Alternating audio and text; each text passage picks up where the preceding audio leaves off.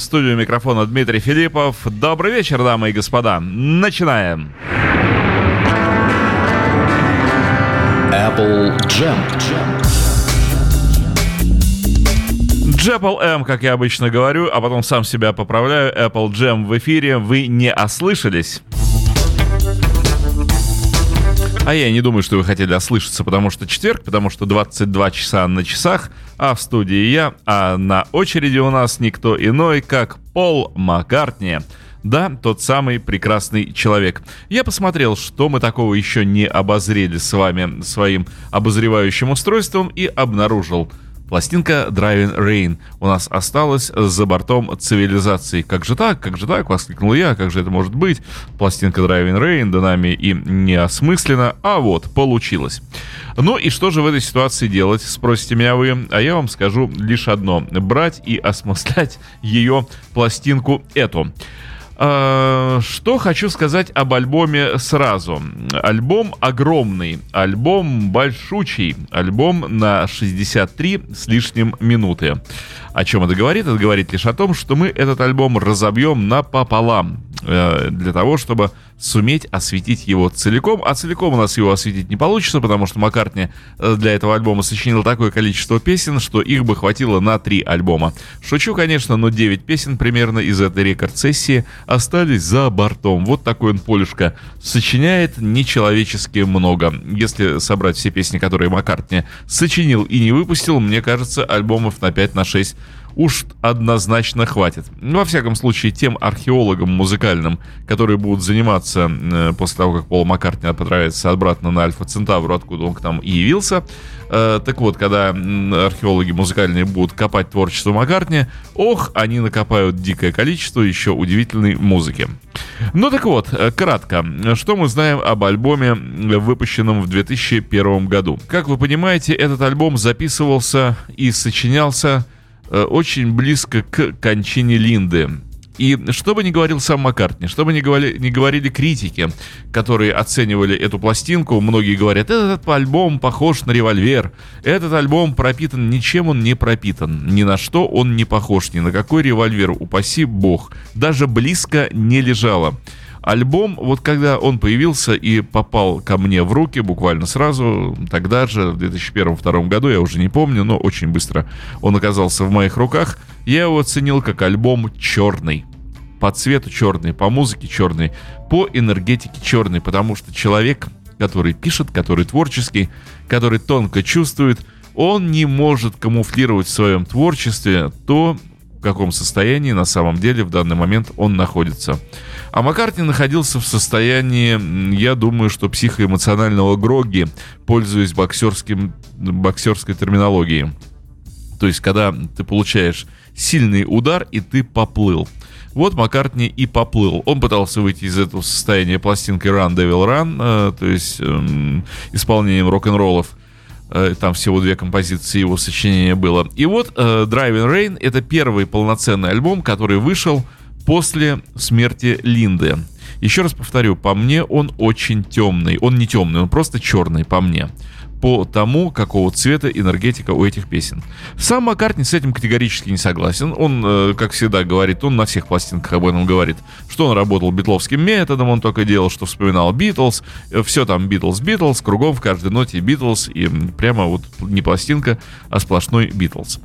Э, чтобы нам эту пластинку оценить, вышла она 16 февраля 2001 года, вернее, записана была 16 февраля по июнь месяц. Сами понимаете, что основная работа над треками происходила, ну, вернее, сочинение их в 2000 году. Еще раз повторяю, близко к смерти Линды. Эм, продюсером выступил господин Дэвид Кан, э, на этом альбоме э, Макка. А я вам все расскажу сам из интервью Маккартни э, об этой пластинке. Еще раз говорю, пластинку разобьем напополам. И лучше, чем Маккартни, об альбоме не расскажет никто, а я вам буду просто э, зачитывать его интервью, взятое у него же тогда же, когда вышла пластинка. На своих экранах вы будете видеть замечательного Пола Маккартни в слайд-шоу и получать огромное удовольствие. А я буду говорить и за Маккартни, и за интервьюера, и за Дэвида Кана. И вы сейчас узнаете о пластинке Driving Rain буквально все, ну и будем слушать ее же. Driving Rain сегодня в программе Apple Jam. Ну и вот, корреспондент задает э, логичный и первый же вопрос. Он говорит ему, ты сказал, ты сказал, что это не тот альбом, который вы могли бы ожидать от меня. То есть, действительно, это не тот альбом, который публика могла ожидать от Пола Маккартни. Почему? Why? Собственно говоря, по-английски и спрашивает корреспондент. Because. По-английски же отвечает Маккартни. А вернее, он говорит так. Не совсем это так. Это немножко похоже на путешествие в неизвестность. Все это начал один парень в моем нью-йоркском офисе. Некто Билли э, Паричелли, когда он спросил, слушай, а кто будет продюсировать твой новый альбом, могу ли я кого-нибудь предложить? И он прислал мне кучу разных имен людей, которые могли бы стать продюсерами моего диска. Все они очень хорошие люди, профессионалы. И из всех них Дэвид Кан нравился мне больше всех. Мне нравился его подход, очень музыкальный очень современный. Я встречал его, он производил на меня хорошее впечатление. Очень тихий и очень хорошо соображающий человек.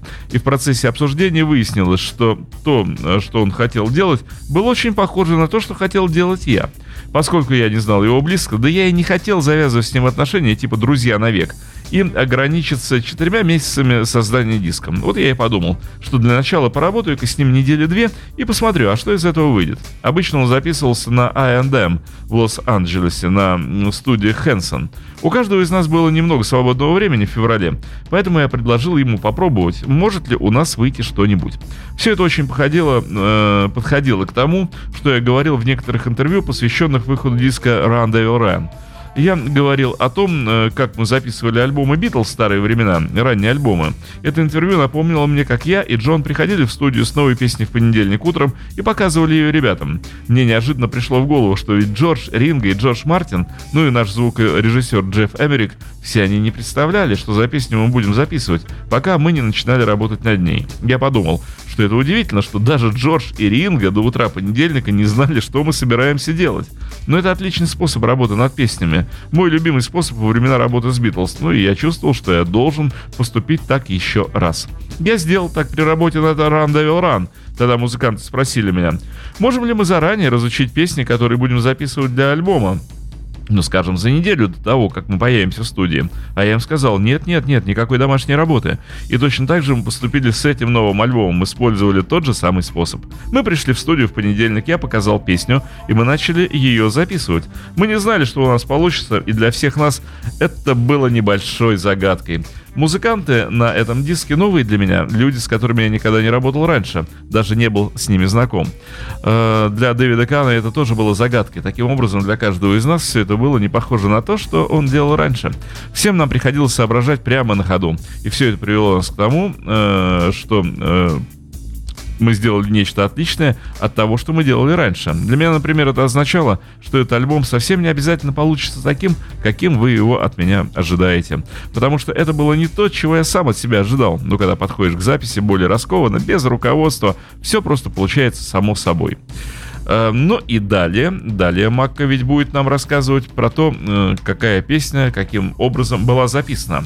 Начнем, что логично, с первой же песни, а именно с песни Lonely Road. Вот что Маккартни говорит. Песня Lonely Road была написана мною на Гоа, после обеда. Я очень люблю послеобеденное время. Это тихий час, самое подходящее для меня время расслабиться и потерзать свою гитару. Песни обычно сами пишутся за один час. Это всего лишь песни, и ты можешь сделать из нее все, что ты сам захочешь. Для меня в этой песне нет никакого другого особенного смысла, кроме как не падать духом. Эта песня как раз и настраивает на то, чтобы не падать духом. Она подходит для всех и для каждого. Не хочу падать духом, не хочу снова идти по этой пустынной дороге. Все это имеет вполне понятную символику для каждого, у кого бывали подобные проблемы. Эта песня для борьбы с одиночеством, написанная в комнате гостиницы в Гоа. Корреспондент говорит, таким образом отпуск не прошел впустую. Маккартни говорит, ну да, в какой-то мере. Я понял, что заниматься написанием песен, э, то есть заниматься той работой, которой занимаюсь, означает ничего не делать. Надо располагать большим количеством свободного времени, то есть тем, что для большинства людей и означает ничего не делание. Ты не работаешь, ничем не занимаешься, просто сидишь себе и сидишь. Это классная работа. Для нее нужна только гитара и ничего не делание.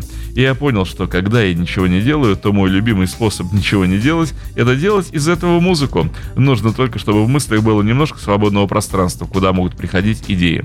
Когда сидишь целый день в офисе, занимаешься работой, это не так продуктивно, как свободное время. Я всегда говорю, это время для игры.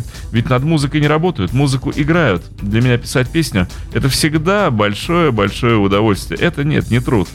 Дэвид Кан о песне Lonely Road. Это продюсер, если мало ли кто еще не понял. Так вот, вопрос к нему. Один из самых интересных моментов на альбоме — это вступление на бас-гитаре к песне Lonely Road. Мне кажется, что это что-то из того, что вы с Полом придумали в студии. Не могли бы вы рассказать об этом? И вот что отвечает Дэвид Кан. Я не могу сказать ничего особенного по поводу баса на Lonely Road, кроме того, что Пол гениальный басист, и у нас получился классный звук. Вот так вот теперь вы практически все знаете о песне Lonely Road. Самое время ее послушать. Начинаем прослушивание пластинки э, хотел сказать Run Devil Run, нет, Driving Rain, 2001 год, Пол Маккартни. I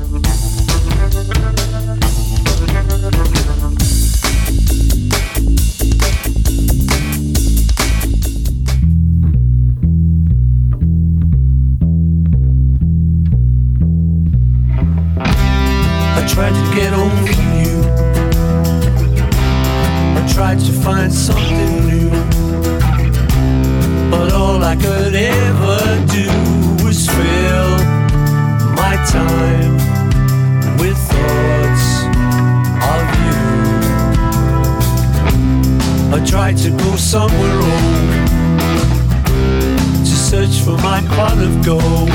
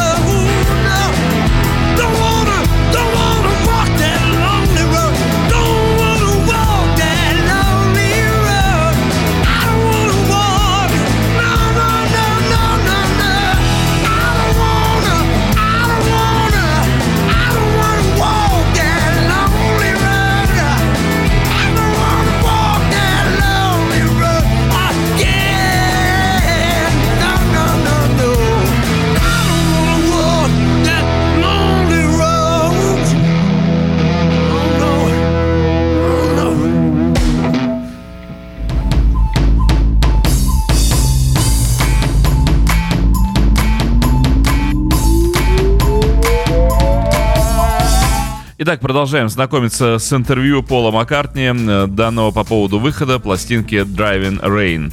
Корреспондент еще раз пристает к нему с вопросом. Ты сказал, что этот диск не то, что люди от тебя могут ожидать, а что, по-твоему, люди обычно от тебя ожидают? И вот что Маккартни отвечает. Я думаю, в большей степени то, что они уже слышали раньше, просто немного развития, немного того же самого. А это не совсем то же самое, немного другое. Вопрос. Изменил ли ты свою роль в студии?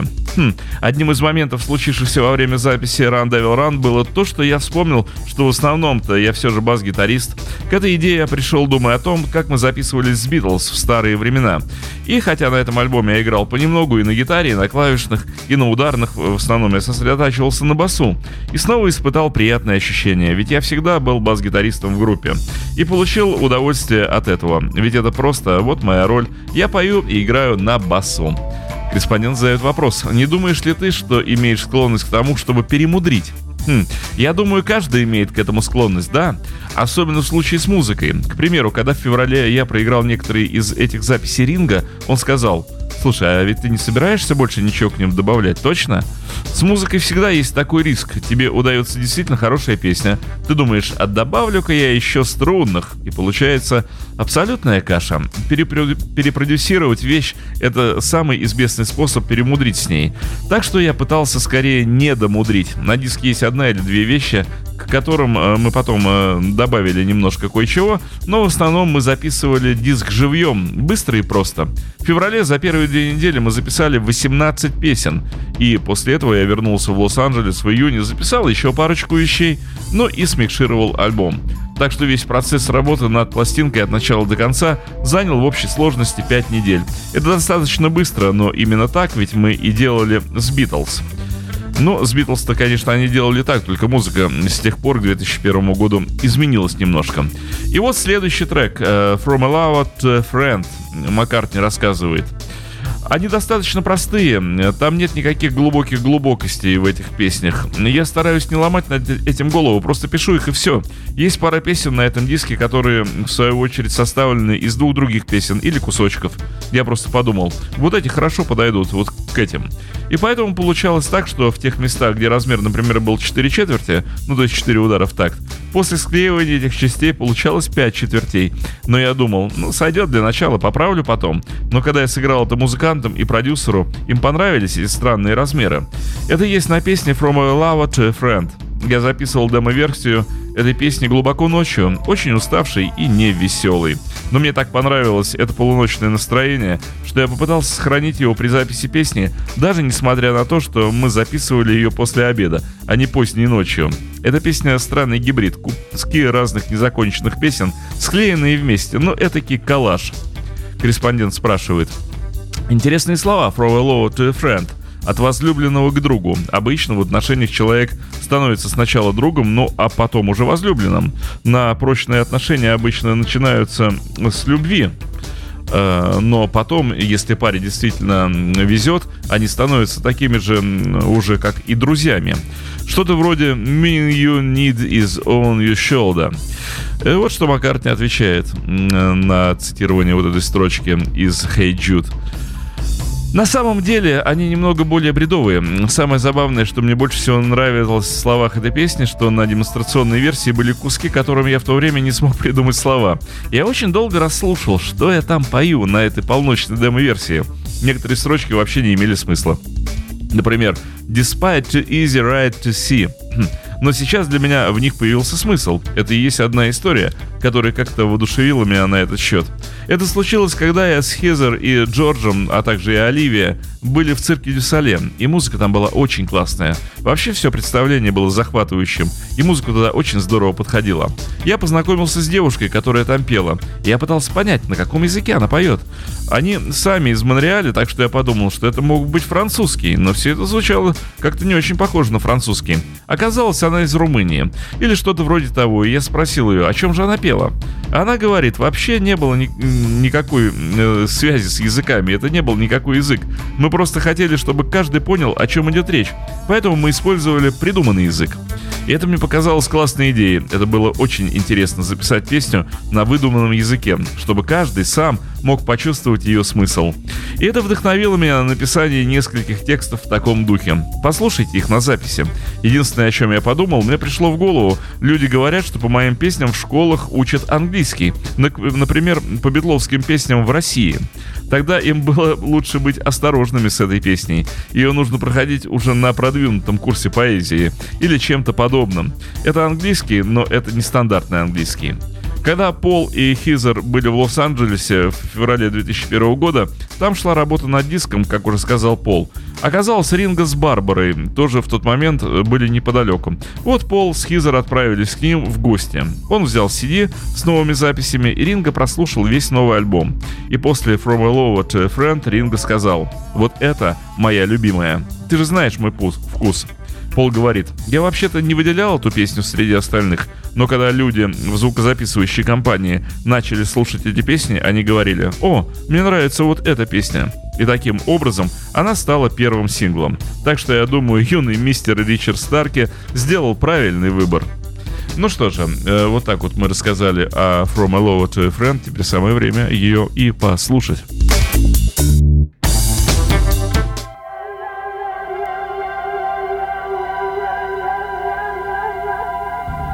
And when the time comes round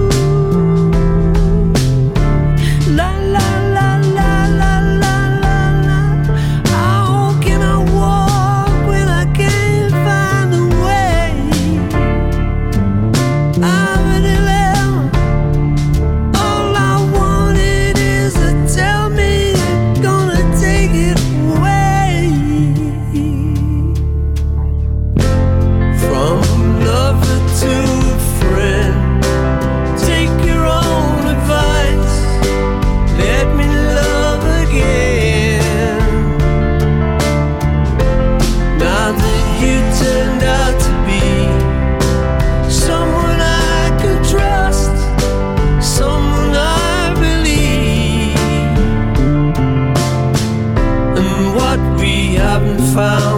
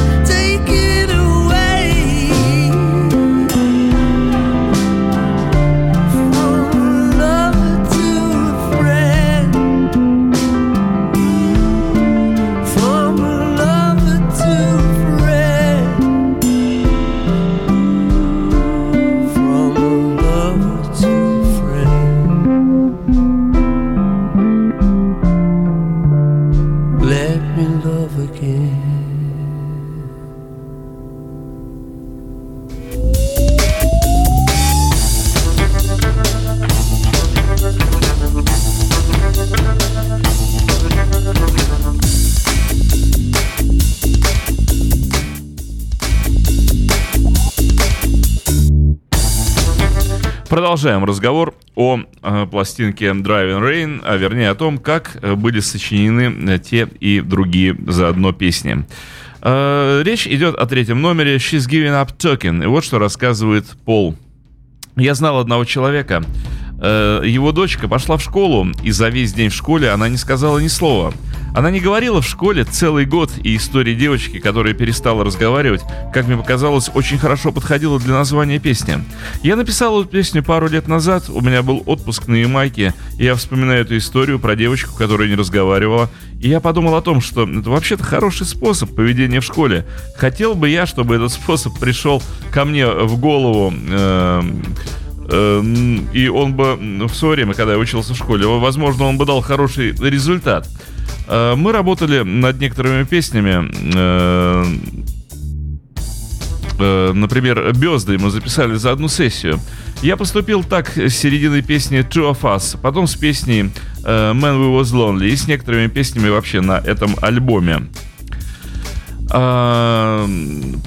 Теперь э, то, что говорит об этой песне Дэвид Кан. Э, в начале песни She's Giving Up Talking можно слышать запись, пущенную задом наперед. Откуда вообще возникла эта идея и как вы этого добились, Дэвид Кан? Э, потому что мы производили запись на пленку, что вообще нетипично для меня. И когда я слушал звуки, пущенные наоборот, мне казалось, что это здорово, потому что на моих старых сессиях мне частенько приходилось слышать подобное. Пол сказал, что это надо где-нибудь использовать, и поэтому я записал этот звук на цифровую дат-кассету и э, приткнул в начало этой песни. Вопрос. Кроме того, на песне во время гитарного соло можно расслышать чью-то речь. Можете ли сказать, что это, Дэвид Кан? Я думаю, что это Пол разговаривает с Расти.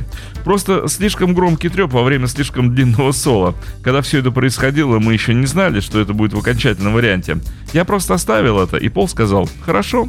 Вопрос. Когда вы продюсировали She's Giving Up Token, держали ли вы уме какую-нибудь битловскую песню как образец? Она ведь очень похожа на какую-нибудь песню, записанную в 66 году во время револьвера записи пластинки 66 -го года. Э, Дэвид Кан. Я не думал о битловской песне при работе над Токен. Я понимаю, почему вы задаете этот вопрос, потому что вокал искажен, и ударные звучат похожим образом. Мы просто хотели, чтобы песня звучала агрессивно, и поэтому вот так получилось. На этом альбоме у меня нет любимых песен, но последнее время я слушаю песню много, слушаю песню I Do. Но до песни I Do мы еще доберемся. А у нас, э, собственно говоря, She's Giving Up Talking.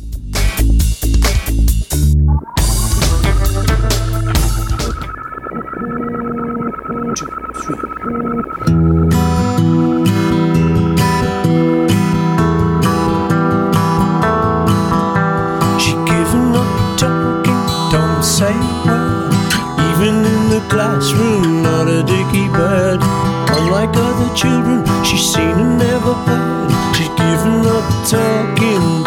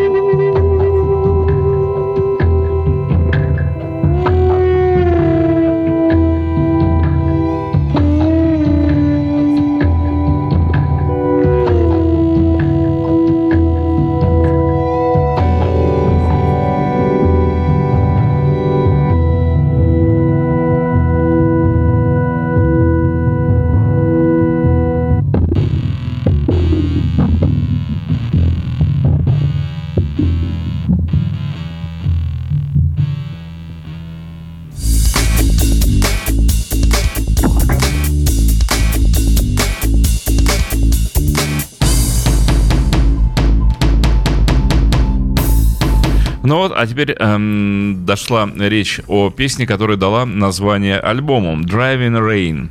Одноименная, с, э, еще раз повторю, с названием альбома песня.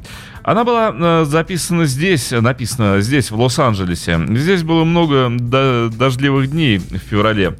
И в один из свободных э, я взял на прокат этот маленький корвет, и мы поехали по Тихоокеанскому шоссе в Малибу и устроили там обед. И вечером, набравшись впечатлений после этого выходного, я сидел за роялем и начал сочинять что-то на основе этих впечатлений от выходного дня. В доме, который Пол снимал в Лос-Анджелесе, была сигнализация, которая контролировала закрывание всех дверей в доме. И в случае, если одна из дверей, видимо, входных, была не заперта, то на специальной зеленой лампочке горела надпись «Something's open», то есть что-то открыто. Но проблема состояла в том, что даже если запереть все двери и закрыть все окна, лампочка все равно показывала «Something's open». Это, конечно, не внушало оптимизма, однако Пол решил не переживать по этому поводу и использовать эти строки в песне «Something's open, it's my heart». То есть что-то открыто, так это мое сердце. Итак, «Driving Rain».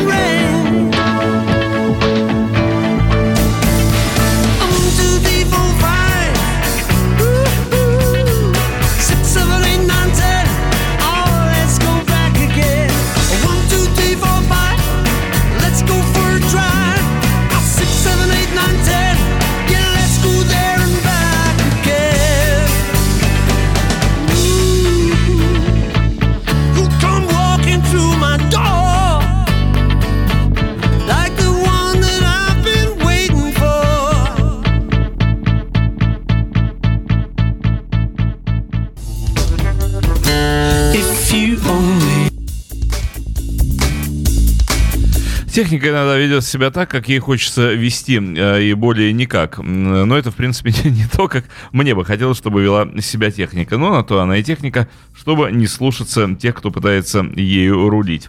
В общем, привет от меня технике. А, Мы дошли до пятого трека, а а именно вот та песня, про которую говорил э, Дэвид Кан, что он ее более всего слушает, а именно песня I Do. Так вот, э, что известно про песню I Do и что сам Пол об этом рассказывает. I Do была третьей из так называемых индийских песен, э, написанных в Индии. Она из категории песен «Если б ты только знала», как будто ты говоришь с кем-то, «Если б ты только знала, что с моей стороны-то все в порядке, все окей». Это как фраза обращения к кому-то, э, к какому-то... э, ну так вот, это когда кому-то обращаешься и хочешь, чтобы человек тебя услышал, что с моей стороны все в порядке, может быть, и с твоей стороны тоже все будет в порядке. Эм, Маккартни в Индии сочинил для этого альбома несколько песен. А, ну так а, вот. Эм, Далее он продолжает, вернее, задается ему вопрос. Это звучит странно э, по поводу работы в студии. А, Ты хочешь как бы больше свободы, но у тебя э, всего-то есть несколько минут, чтобы закончить песню. А, Ну, э, как раз Маккартни говорит, что э, одним из забавных моментов э, было в то, что я не объяснял никому из группы, что мы будем делать, как я уже говорил раньше, не проигрывал им никаких демо-версий, просто зашел в студию и сказал, ну, вот мы будем записывать вот эту песню, и такой способ дал мне большую свободу, и мне оставалось всего лишь закончить работу над песней. За 10 минут до окончания сессии я просто сбегал наверх и быстро закончил песню. Я знал, о чем будет идти речь в середине песни, о том, как она приходит домой, и эта речь идет о песне «She's Giving Up Talking». Вот здесь Маккартни как раз говорит о быстром способе работы над треками, которые были использованы еще во времена Битлз. Ну так вот, если говорить про э, вот этот способ записи, э, корреспондент говорит, немножко странно звучит, хочешь вот как раз больше свободы, а рассказывает, что у тебя всего 10 минут, чтобы песню закончить.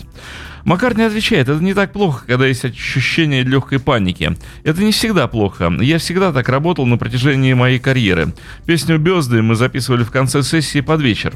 Если тебе что-то нужно успеть сделать, а ты в цейтноте, многие авторы говорят, что им нравится вообще работать в цейтноте. В глубине души они ненавидят такое состояние. Но оно помогает им сконцентрировать свое внимание. Ты не можешь сбросить дело, как только у тебя появится оправдание, чтобы его бросить, ты бросишь. Поэтому я сбегаю наверх, послушаю демо-записи, и если каким-то из них не хватает среднего, например, квадрата или моста, или рифа, то я исправлю это, думая примерно так. Ага, слушай, ну я же всегда хотел написать риф для этой песни. Так, сколько у меня есть времени? 10 минут? Отлично, я напишу его прямо сейчас. Это также позволяет сделать запись более свежей. Это как нанести новый слой краски на картину, о которой ты знаешь, только что ей чего-то не хватает.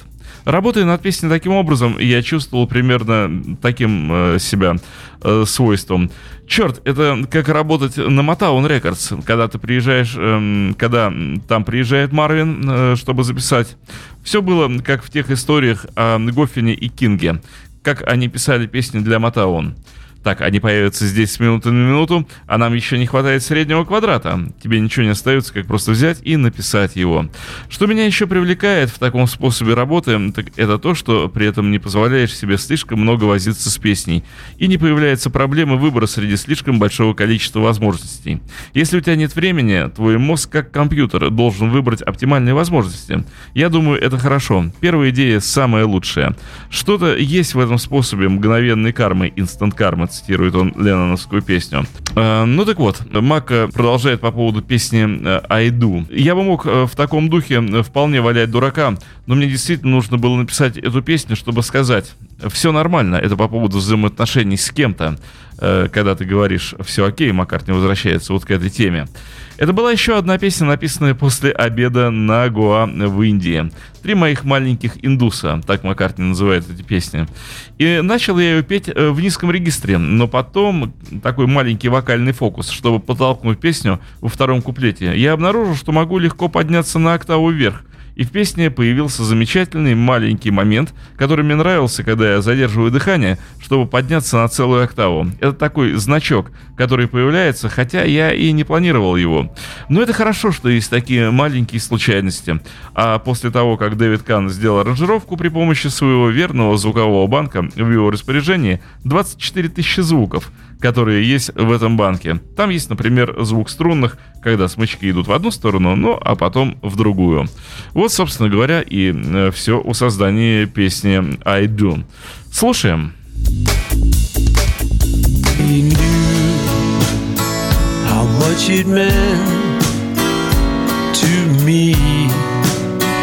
You'd understand, and I would feel love was true.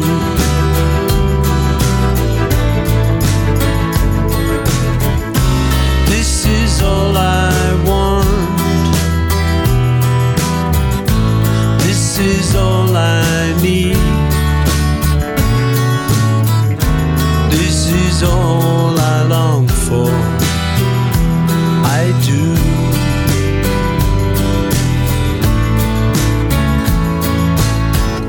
Just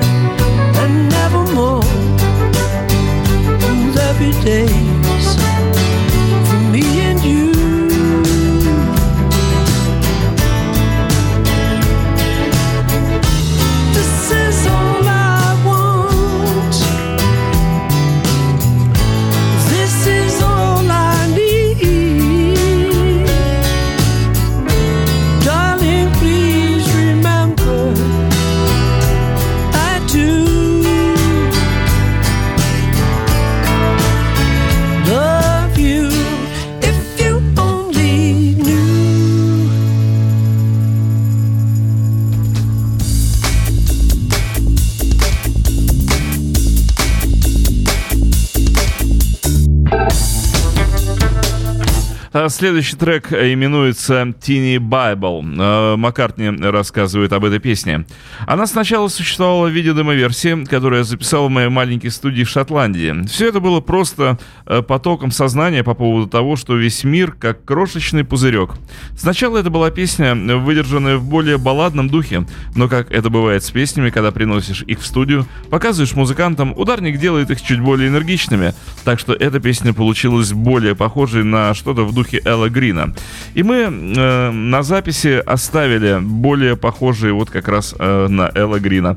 Оставили несколько э, острых углов, э, несколько студийных шумов, чтобы создать своего рода э, атмосферу. Э, Мы старались не очень вылизывать этот альбом, чтобы он получился, ну так, э, немножечко сырым, с ощущением свежести.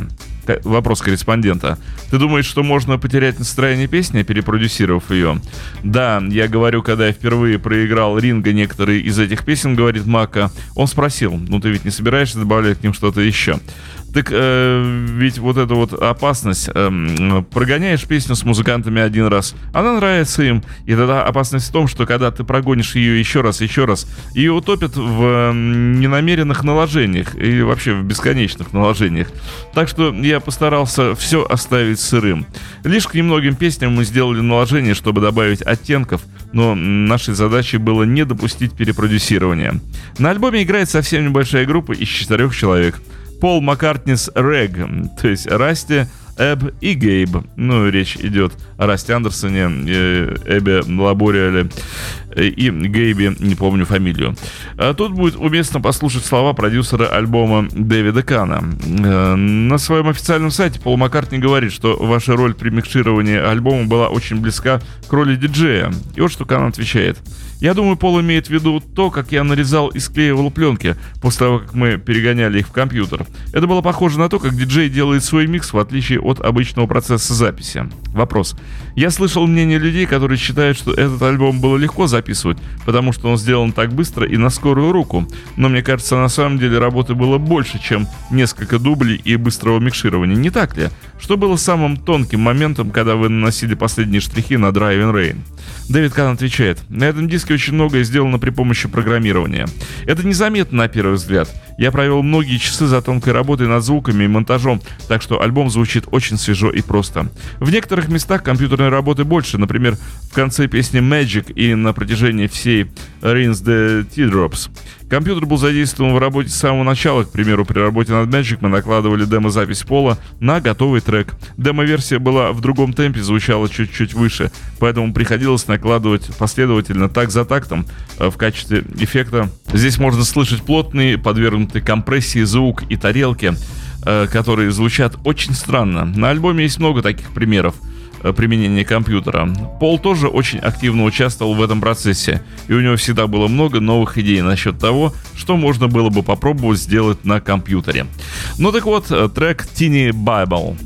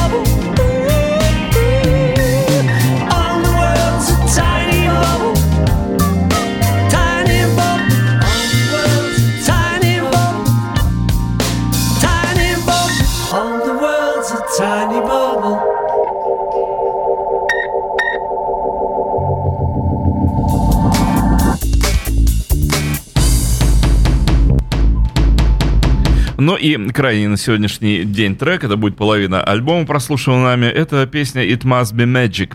Э, Это песня про то, как я встретил Линду, говорит Пол. Та ночь, когда мы встретились, должна была быть волшебной. Я встретил Линду в одном клубе, это была первая ночь, когда мы услышали White Shade of Pale. Да. Э, Так что можете представить себе, как давно это было. Линда тогда фотографировала The Animals, а мы смотрели на Georgie Fame э, and the Blue Flames. И годы спустя, особенно после того, как ее не стало, я всегда думал, что если бы меня не занесло той ночью в тот клуб, мы могли бы никогда больше не встретиться. Это было что-то вроде, чего я обычно не делал. В мои привычки не входило э, подняться, когда кто-то уже собирается уходить и сказать «М, прошу прощения, здравствуйте». Я так не поступал. Я был молодым парнем, мне нужно было преодолеть свое стеснение. Э, Я так обычно не поступал, но это была одна из тех вещей, которые я чувствовал, что должен сделать той ночью, сказать «Привет, меня зовут Пол, а как тебя?» Она улыбнулась и сказала «Линда». Я сказал «Слушай, мы собираемся в другой клуб, ты еще не идешь домой? Давай встретимся в том клубе». Мы были в Debago Nails и договорились встретиться в Speakeasy. Там мы и встретились. И Magic эта песня как раз про это, потому что если бы я не поступил так тогда, я мог бы никогда ее больше не увидеть. И корреспондент спрашивает, в твоей жизни было много волшебства? Да, пожалуй. Вообще-то мне очень повезло. Родиться в Ливерпуле, объехать вокруг света вместе с Битлз, добиться успеха, пережить все эти дела в 60-е. У меня было больше оснований верить в волшебство, чем у многих. Знаете, после того, как э, тебе во сне является мелодия Yesterday, не поверить в волшебство очень тяжело. Можно, конечно, выкинуть все это из головы и сказать себе, что не веришь во все эти штуки, но после этого вдруг задумаешься, ну откуда же могла появиться Yesterday? Я уверен, что можно объяснить и материальным способом, но я думаю, это нечто большее. Я знаю, что удача, волшебство, нечто свыше. Я думаю, жизнь это вообще нечто большее, чем видит глаз. Ведь как эм, может музыка а, тебя заставить плакать или заставить чувствовать себя э, самым счастливым, когда в тебе нет вообще и в ней нет никаких слов. Я не знаю, как это происходит, но я знаю, что это происходит, и это очень здорово. Мне нравится волшебство, то, что мне приносит очень много радости в жизни. Итак, песня It Must Be Magic.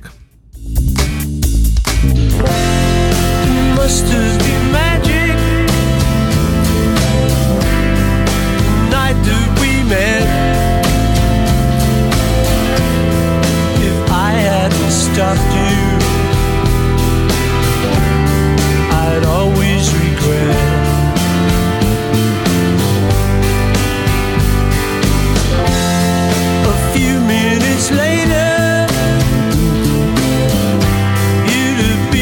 that door.